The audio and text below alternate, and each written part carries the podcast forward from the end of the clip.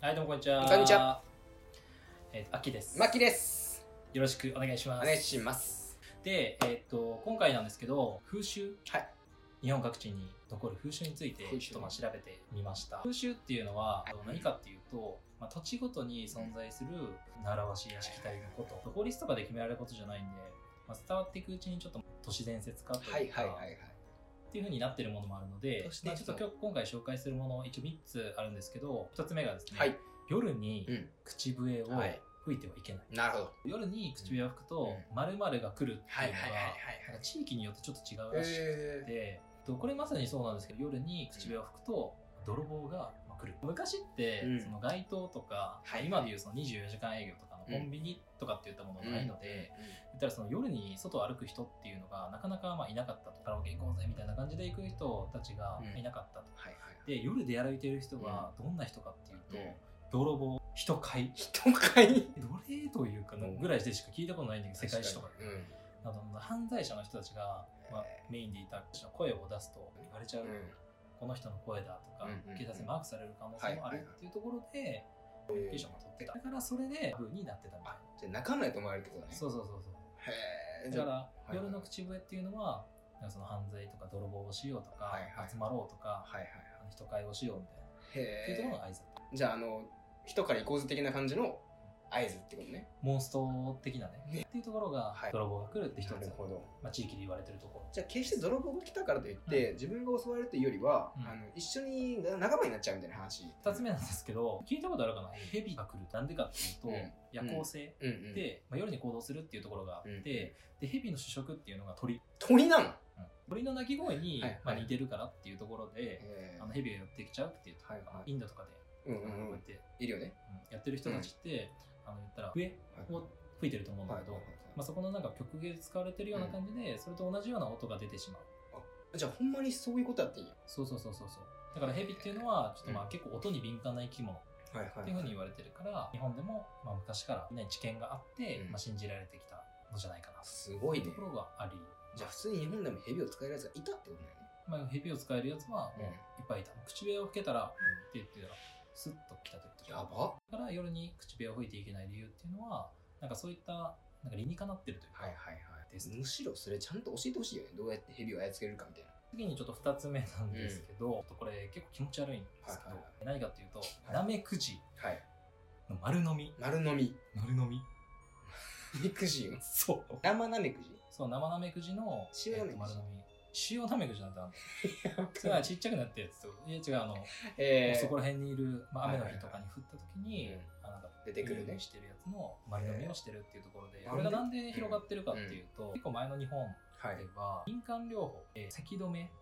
解毒、心臓病うんっていうところの3つに、うんなめくじが、はいはいまあは効果があるっいだいぶていう網羅してるねそれ咳止め解毒何でも治るんじゃねねほぼ治るね すげえなめくじまあ、なんか進行されてたっていうところがあって、はいはいへなのでまあなんか生きたまはいはまい丸飲みにしちゃうっていうへ風習が結構全国にあそうなんやありましたこれちょっと本当かどうかわかんうなんいうんんうですけど、ん今でもはい、あの地方の方ではいあの高齢者の方たちうんは当たり前のように、うんあのなめくじを丸飲みに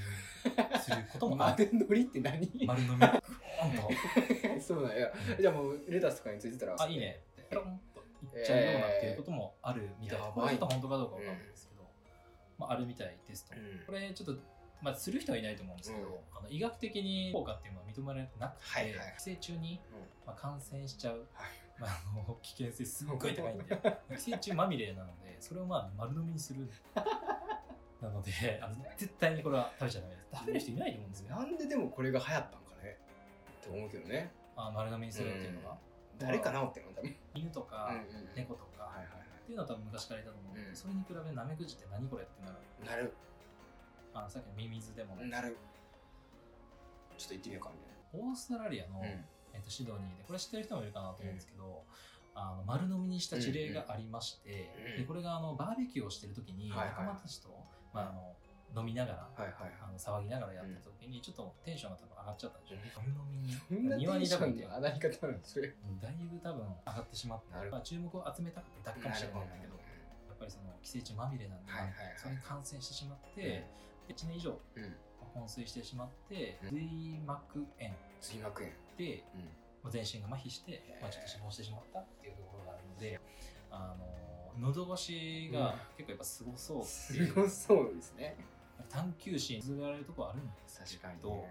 これをちょっとまあね飲むぐらいだったらなんか納豆とか対応して丸飲みにまあしてもらっても大丈夫かなと確かに思いますで、えっと、最後が、えーこれはねはい男性陣では絶対知ってる単語だと思うんですけど、弱はい。い、はい、存じ上げてます。えっと、この弱いっていうのが、今ちょっとまあ伝わってる中でも都市伝説的な要素も結構強いかなと思うんですけど、759年はい。万葉集、うん。まあ、よくあの歴史とかはい。授業とか出てくるうんここにもあの記載があったというへえと。ころで、あの結構前からありましはいた、はい。あ、ちゃんと公式なブックに公式なブックに本文がありました、呼まばいですと。なるほど。あ、それを歌ってたのかなこれあ最近は、うん直近は高度経済成長の直前ぐらい、うん1950年ぐらいまで各地のー、うん。えっと農村とか、うんまあ、漁村とかに残っていたと、 70年前。結構前なんだけど最近っちゃ最近じゃない最お近じいちゃんおばあちゃんとかだって90ぐらいまで生きてたらその時二十歳ぐらいでしょ、えー、めっちゃすごいよ。え内容がこれあの意外と好きな人にはい通うとかうんで知ってる人が多いとは思うんですけど、結構あの過激的な内容で、ちょっとまあ気分害する人もいるかなとは思うんですけど、うんうんえーっと一応ですね、えーっと内容としてはうん一つ目、問答無用でしたでこれが弱いって言われるぐらいなんで、同意なく最初の女性のところにうん一番最初に到着した人から軍属北列も増していったみたいな感じなんですけど、あそんな一日に何回も行われる仕組みやったんや。そうなんですすごいね。でうんそれが、えーっと一番最初に到着した人の名前があって、それが一番やり一番やり。で、2番目がはい2番やり、二番やりね。三番目は三番やり。 3番やり。すごいね。それ誰が言うんい や多分自分が1番やりだみたいなこと言わないと思うけど。はいはいはいはい。だからその、到着した順番かはいらはいはい。しなければいけなかったですね、これが。じゃあ結構オープンな感じやってるな。みたいです。へーで、それ、ちょっとオープンっていうところがあったんですけど、うえっと、2つ目が、えっと、参加必須。えで、これ本当なのかなと思うんですけど、参加しない男性とか、あの、一人も、ちょっと群像ほぐれできなかった男性っていうのは、まあその後、村八部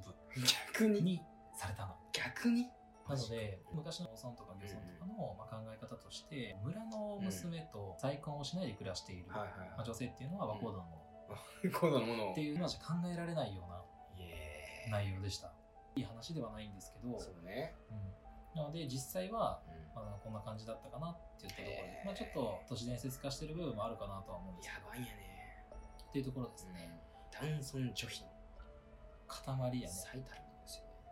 で、えっと僕はちょっと、まあ、この子供の頃に、うんなんかおばあちゃんとかうんおじいちゃんとかに言われてたのが、多分他の地域でもそうじゃないのかなと思うんだけど、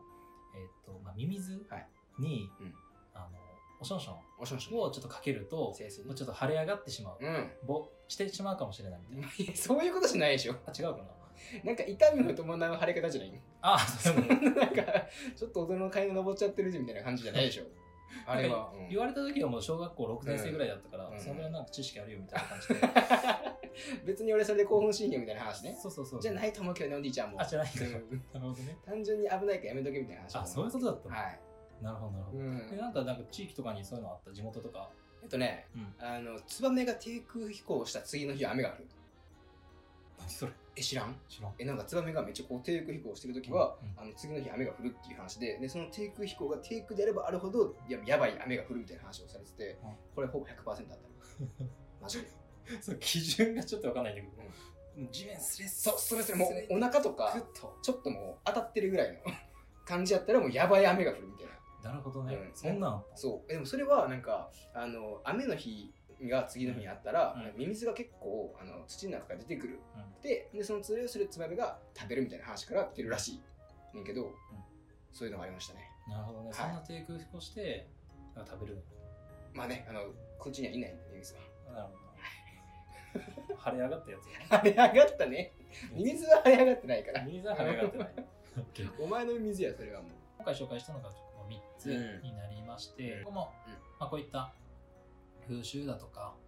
あと地域に残ってるまあ慣習だとか、うんなんかそういったものも調べていければなと思いますのでぜひチャンネル登録をお願いしますよろしくお願いしますバイバイでは